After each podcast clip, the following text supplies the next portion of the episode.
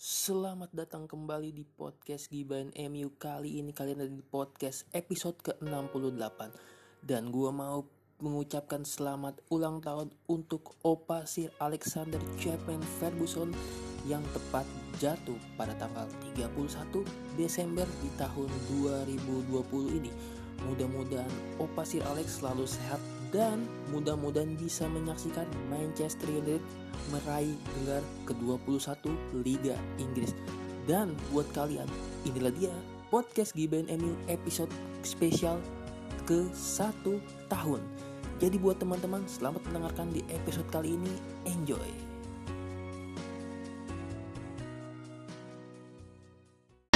Now football is a pleasant game, played in the sun, played in the rain, and the team that gets me excited, Manchester United, Manchester, Manchester United, a bunch of bouncing Busby babes, they deserve to be knighted.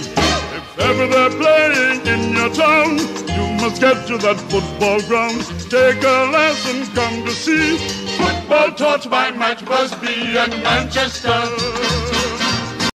Yay, what's up guys? Kembali lagi di podcast Ghibahin M U di episode spesial ke satu tahun podcast Ghibahin M U. Gue pribadi sangat-sangat senang saat rekaman podcast ini.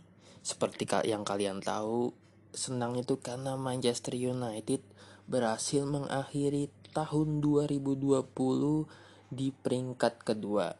Dan saat gua rekaman ini, Liverpool baru aja bermain imbang nol nol tanpa gol dengan Newcastle United di markasnya Newcastle United.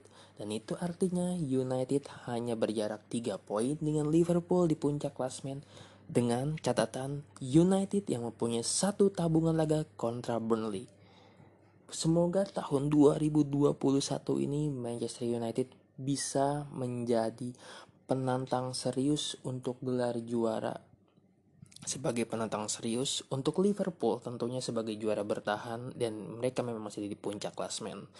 Jadi gue berharap mungkin tahun dua ribu dua puluh satu ini bisa jadi tahun yang membuat United meraih gelar ke dua puluh satunya. Amin, amin, amin. Kita kita aminin semua doa-doa baik buat Manchester United.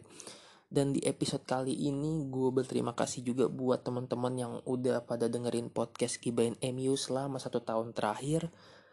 Dan gue excited banget, ternyata cukup banyak pendengar podcast Ghibahin M U meskipun gak banyak-banyak amat juga.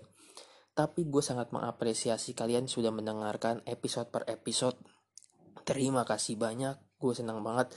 Jujur ketika gue pertama kali bikin podcast di tahun lalu, tepatnya di tanggal yang sama tiga puluh satu Desember dua ribu sembilan belas, gue tuh gak pernah kepikiran kalau podcast Ghibahin M U bakal didengar sama orang-orang. Apa orang ada yang mau dengar pendapat gue, ada yang, apa orang ada yang mau dengerin podcast gue. Dan ternyata ada yang dengerin, ada beberapa yang dengerin podcast gue. Alhamdulillah banget, gue sangat-sangat mengucapkan banyak-banyak terima kasih kepada kalian semua yang udah dengerin podcast ini. Meskipun podcast ini gak berbobot-bobot banget ya kan, cuman ya ngoceh-ngoceh asal aja soal M U, ngoceh-ngoceh pendapat gue yang ada di otak gue. Tapi terima kasih, gue sangat-sangat mengapresiasi podcast ini bisa bertahan selama satu tahun. Sempat vakum karena ada covid sembilan belas tuh di bulan Maret, April, Mei gue sempat gak rekaman podcast. Dan ternyata ada niat untuk melanjutkan podcast. Alhamdulillah banget teman-teman. Pokoknya sekali lagi gue mengucapkan banyak-banyak terima kasih buat kalian yang udah dengerin channel ini, dengerin podcast Ghibahin M U. Dan kita sama-sama berdoa semoga tahun dua ribu dua puluh satu nanti menjadi tahun yang sangat-sangat baik untuk kehidupan kita semua. Mudah-mudahan pandemi atau wabah covid sembilan belas ini yang semakin merajalela ini bisa segera hilang dari seluruh permukaan bumi. Amin, amin ya robbal alamin. Gue sangat mengharapkan seperti itu, sehingga kita bisa beraktivitas normal dan tentunya bisa liburan normal ya kan. Terus di seluruh dunia pun nonton bola akan dihadiri penonton lagi, full stadion full lagi. ya gue berharap itu banyak banget, dan mudah-mudahan doa paling yang gue harapkan dan mungkin kalian akan aminkan juga ya, M U menjadi penantang serius sebagai gelar juara Premier League, dan ya mudah-mudahan Premier League apa trofi Premier League itu bisa dibawa balik ke Old Trafford setelah terakhir pada Mei dua ribu tiga belas. Tentu pasti kalian pada rindu ngelihat trofi Premier League diangkat lagi di Stadion Old Trafford di Teater Impian, tapi dengan banyak faktor pertimbangan, karena gua dengar tadi pun ada laga Everton City yang kemarin ditunda, lalu ada laga Tottenham Fulham pun ditunda karena covid sembilan belas ya ada. Jadi memang masih mengkhawatirkan. Yang memang ditakutkan adalah bukan tidak mungkin Premier League akan ditunda seperti halnya tahun ini, seperti halnya Maret sampai Mei atau Juni kemarin ya, Premier League itu ditunda. Itu yang gue takutkan di saat peluang menjadi juara itu ada. Ya semoga semua baik-baik aja di tahun dua ribu dua puluh satu.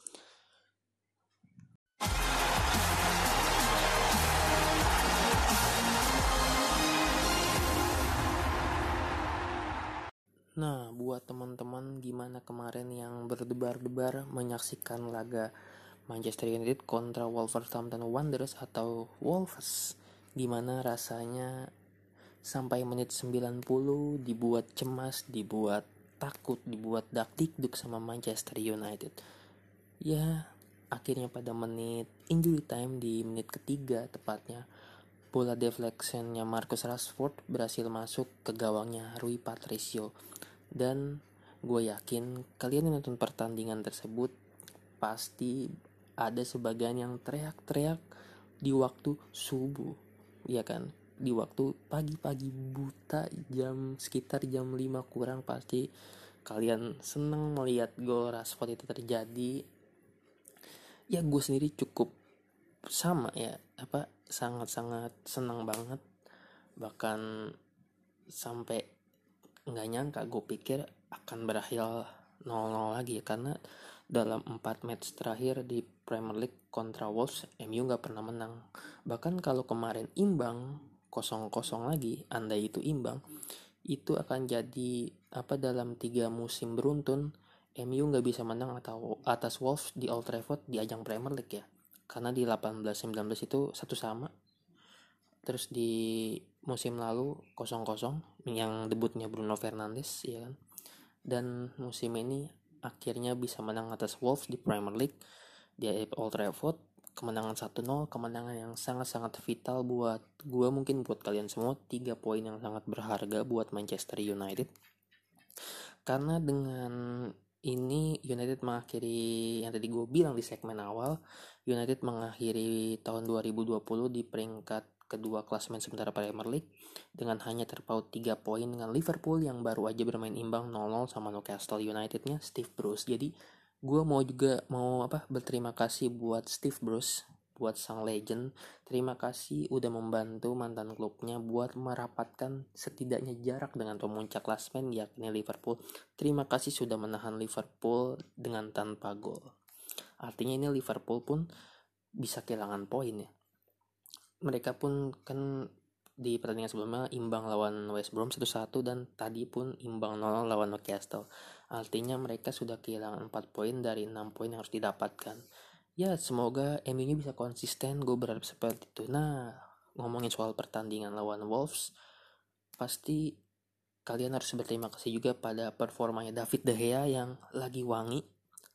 Nggak disangka-sangkai biasanya De Gea yang mungkin di laga trial lawan Leicester tidak begitu baik penampilannya, kemarin lawan Wolves benar-benar gila, benar-benar luar biasa. Dia bikin tiga atau empat penyelamatan di babak pertama itu, kalau mungkin bukan De Gea mungkin masuk ya. Dan ini yang gue bilang kalau De Gea ini bisa apa ya masih menjadi kiper andalan Man United ya, khususnya di Premier League ya. Mungkin uh, M U sendiri sedang melakukan transisi ya, dari De Gea ke Dean Henderson, karena beberapa kali Ole ter- memasang Dean Henderson di Premier League atau di Carabao Cup pun dia menjadi pilihan ya. Buat gue pribadi Thank you banget buat David De Gea udah menyelamatkan tiga poin vital buat Man United.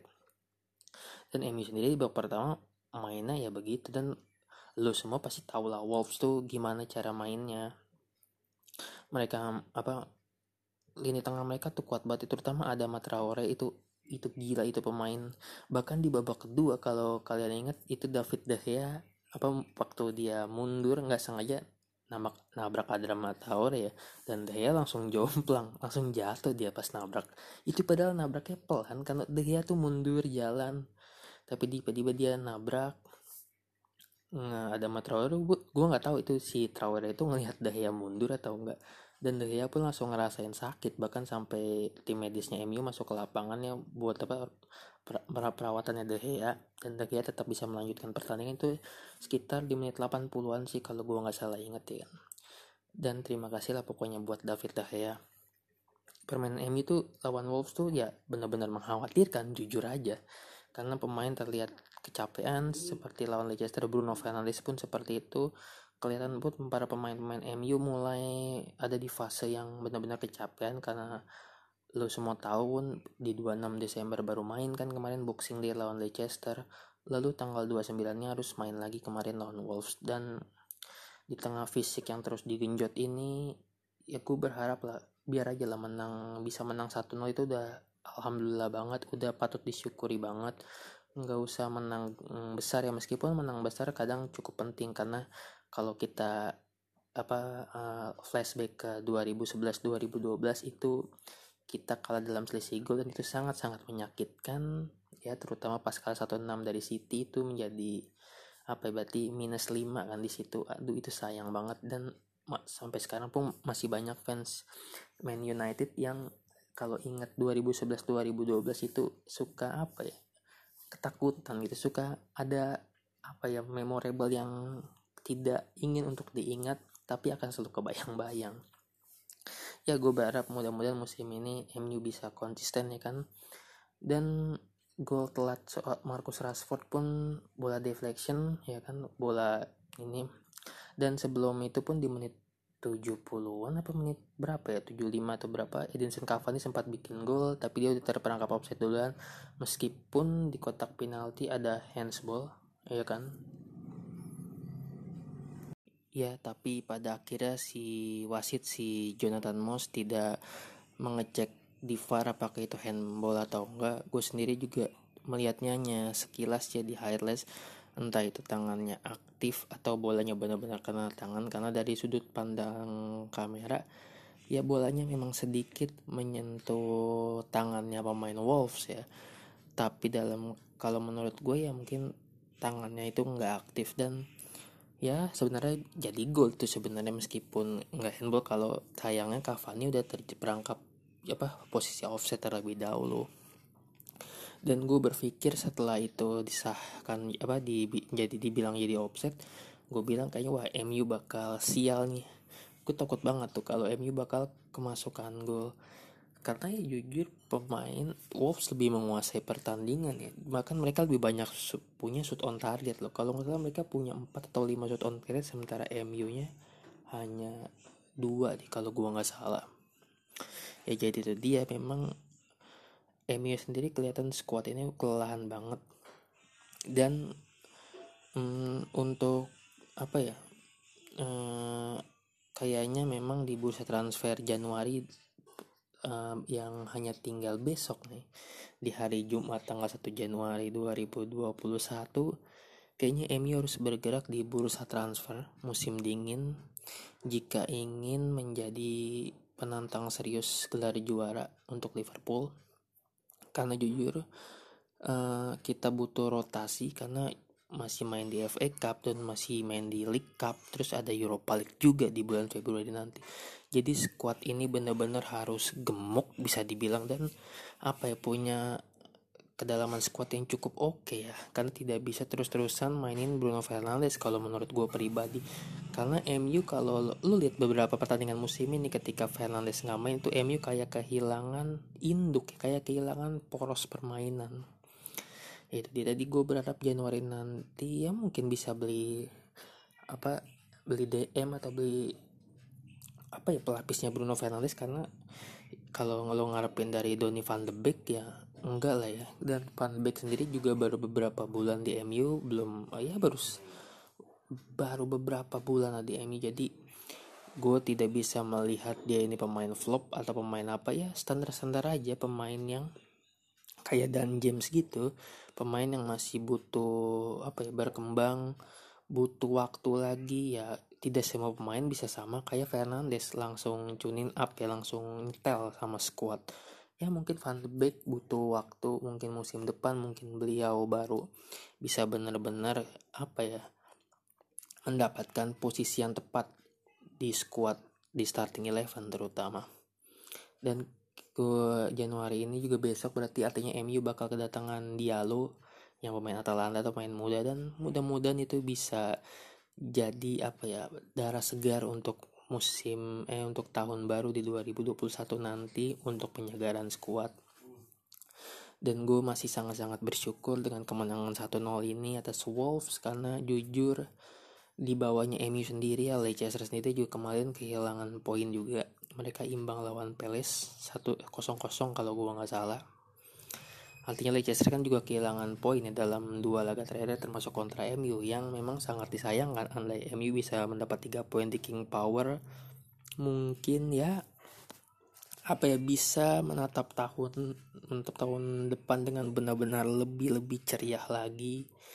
Ya kan, tapi ya apa mau dikata, memang rezekinya itu satu poin aja di Boxing Day ya, meskipun sangat disayangkan harusnya bisa dapat tiga poin di laga tersebut.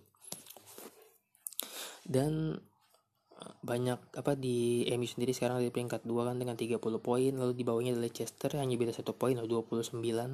Jadi masih sangat mungkin M U kalau kehilangan poin atau imbang bahkan kalah aja ya bisa kelempar cukup jauh, mungkin bisa kelempar ke peringkat empat, lima, atau enam. Karena jujur gap poinnya dari peringkat satu sampai peringkat enam ini ya gak begitu jauh lah, bener-bener gak begitu jauh, mepet-mepet. Jadi memang sangat-sangat fluktuatif, sangat-sangat rawan banget. Kalau kepleset sedikit aja ya wassalam gitu, bisa kehilangan poin. Dan gue itu dia tadi, gue berharap tim ini bisa konsisten dulu ya, ya tadi gue bilang dengan squad yang main ya dalam seminggu bisa main dua tiga kali ya, dengan squad yang ada sekarang benar-benar cukup memperih- memprihatinkan ya buat gua, karena terlihat lawan Pops kemarin tuh gimana anak-anak M U benar-benar apa ya bisa dibilang mungkin miskin kreativitas ya, karena Wolves-nya pun juga lini tengahnya kuat banget dan mereka numpuk pemain beberapa pemain di belakang dan benar-benar ya Wolves banget gitu loh, Wolves. Dan next match M U bakal ketemu Aston Villa. Aston Villa sendiri sekarang ada di peringkat keempat ya, empat atau lima ya. Kayaknya peringkat empat eh peringkat lima deh mereka dengan dua puluh enam eh peringkat empat atau lima gitu. Pokoknya dengan dua puluh enam poin. Mereka hanya beda empat poin dengan M U. Dan mereka juga tentunya tidak ingin menyia-nyiakan peluang yang ada ya. Karena jarak mereka sama pemuncak klasemen artinya juga tidak begitu jauh, cuman sekitar tujuh poin ya kan. Dan kalau mereka bisa menang lawan M U, mereka bisa menipiskan jarak dengan M U jadi hanya dengan satu poin jadinya. Jadi sangat-sangat tricky nanti duel di Old Trafford ini di pertandingan selanjutnya lawan Aston Villa. Meskipun gue yakin M U bisa memaksimalkan laga ini, meskipun gak mudah ya. Aston Villa sendiri musim ini penampilan naik turun, meskipun apa yang mereka bisa ngalahin Arsenal tiga nol di Emirates, terus menang spektakuler dengan skor tiga dua atas Liverpool di Villa Park. Ya, itu dia tadi, sepak bola musim ini tuh gak bisa ditebak. Premier League musim ini gak bisa ditebak, pertandingan itu gak bisa diprediksi, bener-bener susah banget buat diprediksi. Siapa yang nyangka, jujur sama gua atau sama teman-teman lo, sama fans M U, siapa yang nyangka M U bakal mengakhiri tahun dua ribu dua puluh di peringkat kedua klasemen setelah lo lihat nonton pertandingan M U dibantai Hotspur satu enam di Old Trafford. Lo kebayang, pernah kebayang gak setelah pertandingan tersebut M U bisa ada di peringkat kedua? Jujur pribadi gue sendiri tidak membayangkan M U ada di posisi sekarang. Bahkan setelah kekalahan satu enam itu dari Hotspur, gue udah pasrah ya, karena kan sebelumnya menang susah payah lawan Brighton tiga dua, lalu kalah di kalah lawan Palace di pekan pertama itu satu tiga di Old Trafford. Jadi artinya gue pribadi bener-bener apa ya, udah hopeless banget lah, udah tidak punya harapan buat M U di musim ini ya. Syukur-syukur bisa ada di peringkat apa ya, empat, lima atau enam feeling gue gitu di akhir musim ya. Kalau tim ini bisa konsisten tidak kehilangan poin, tapi kenyataannya sekarang ada di peringkat kedua. Alhamdulillah banget. Gue gak nyangka dan gue juga sangat-sangat bersyukur banyak klub-klub rival yang kehilangan poin macam Chelsea yang udah gak menang-menang tuh dalam empat atau lima pertandingan terakhir. Dan gue juga sangat uh, senang buat fans Arsenal terutama, timnya akhirnya bisa menang lagi, udah gak lupa cara menang. Setelah menang lawan Chelsea di Derby London, mereka kemarin menang juga lawan Brighton and Hove Albion. Selamat buat teman-teman Arsenal ya kan, teman-teman fans Arsenal, akhirnya klubnya bisa menang lagi. Dan soal uh, beberapa laga yang ditunda di Inggris ini, ada Everton lawan City seperti yang tadi gue bilang di awal, ada Spurs lawan Fulham juga yang ditunda beberapa jam yang lalu. Gue sangat, ini kan ditundanya karena salah satu tim ada yang skuadnya terpapar covid ya. Jadi dan City pun termasuk itu. Mereka ada beberapa pemain katanya atau staff yang terpapar covid sembilan belas. Dan gue berharap apakah ini bakal berpengaruh ke derby Manchester di semifinal Piala Liga. Yang gue takutkan apa, semifinal Piala Liga ini bisa ditunda nantinya, M U lawan City ya, karena main tanggal tujuh kalau gue gak salah, tujuh Januari itu M U lawan City di Old Trafford. Ya gue berharap pertandingan tetap bisa dilanjutkan lah ya, karena kalau ditunda kasihan pemain-pemainnya juga capek lah. Jadwalnya padat banget karena ya meskipun beberapa squad City ada yang terpapar Covid, mungkin bisa lah nurunin tim akademi ya atau tim U dua puluh tiga, U delapan belas ya, enggak apa-apa lah kan, League Cup lah, Carabao Cup.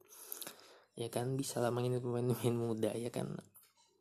Kalau ditunda sangat-sangat disayangkan ya, meskipun memang kesehatan itu lebih penting dan keselamatan pemain-pemain M U juga lebih penting ya. Kita berharap kita ya, pemain M U tidak mengalami apa yang dialami seperti skuad Fulham sekarang atau skuad Man City sekarang yang ada beberapa pemain dan staffnya yang terpapar Covid, meskipun M U juga sempat ada beberapa pemain yang terkena Covid seperti Paul Pogba, Alex Telles.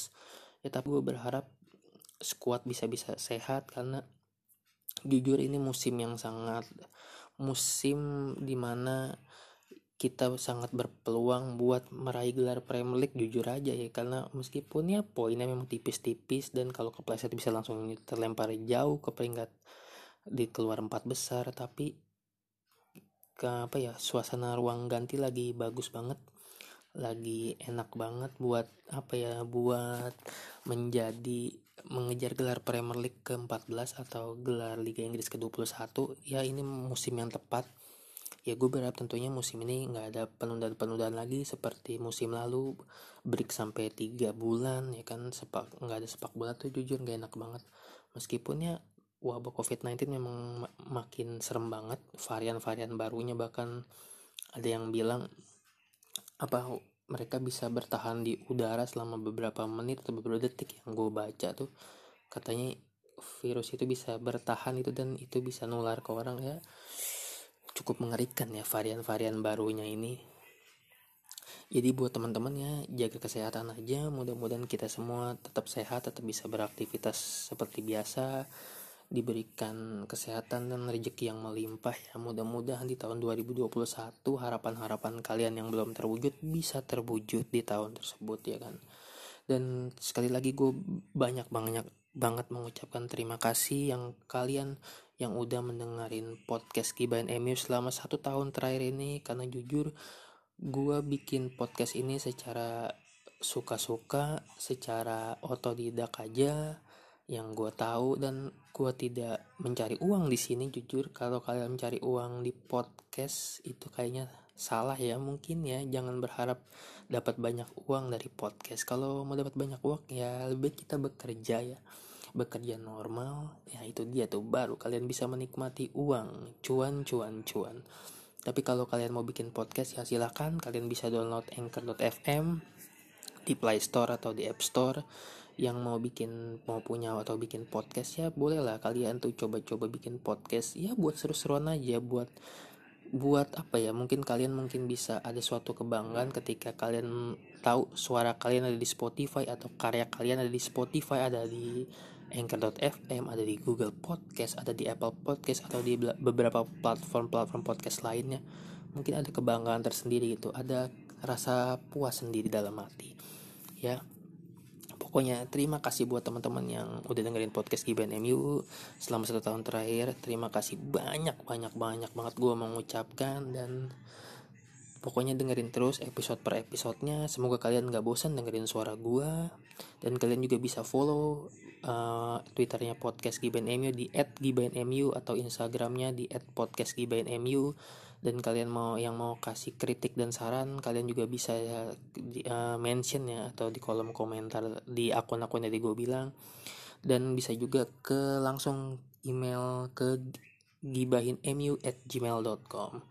Nah segitu aja kali ya dari gue di episode spesial satu tahun ini. Ya gak banyak perayaan lah ya. Ya kita cukup nikmatin aja. M U ada di peringkat dua klasemen sementara, cuma beda tiga poin dari Liverpool. Semoga bisa apa konsisten yang paling penting. Dan sekali lagi gue juga mengucapkan ulang tahun untuk Sir Alexander Chapman Ferguson, ulang tahun buat opa yang keberapa, gue juga nggak tahu ini ulang tahun keberapa. Pokoknya setiap akhir tahun semenjak gue menjadi fans Manchester United, setiap tahun baru gitu, setiap malam tahun baru yang gue ingat adalah Sir Alex Ferguson lagi merayakan ulang tahun. Dan Sir Alex ini masih setia banget nonton M U, dia benar-benar gairahnya buat nonton M U itu selalu ada. Dan ter- terbaru pas lawan kemarin tuh lawan Wolves, dia nonton pakai masker.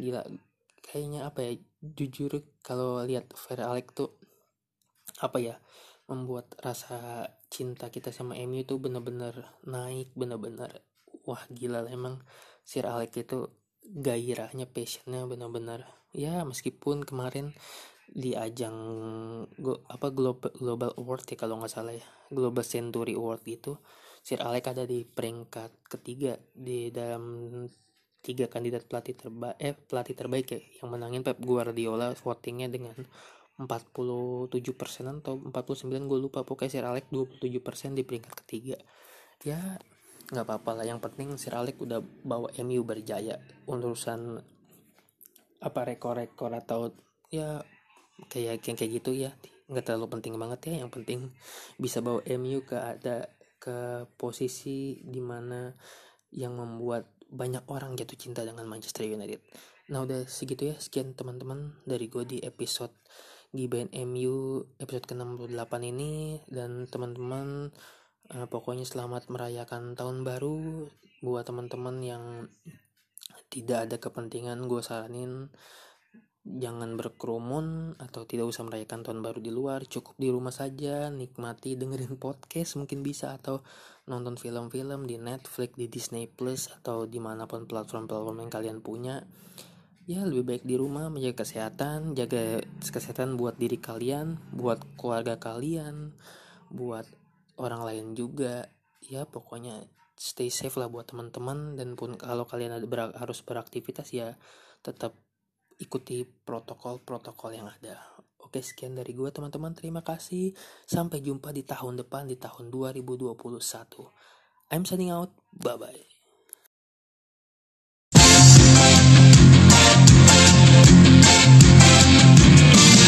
Setiap saat bayang selalu hadir menerpa, walau pikiranku selalu dipenuhi kebohongan. Semua membuatku sangat suka, karena semua beban berat aku rasakan. Rasa itu selalu ada dalam hatiku.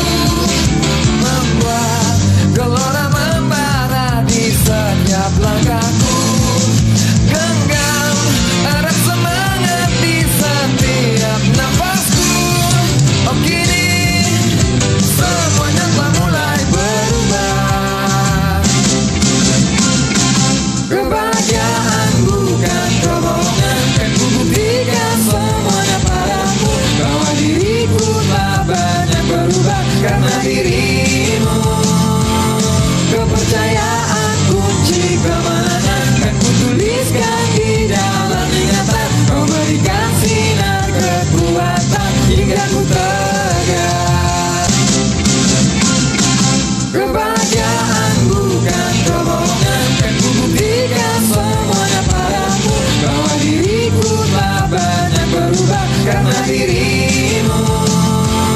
Kepercayaan kunci kemenangan.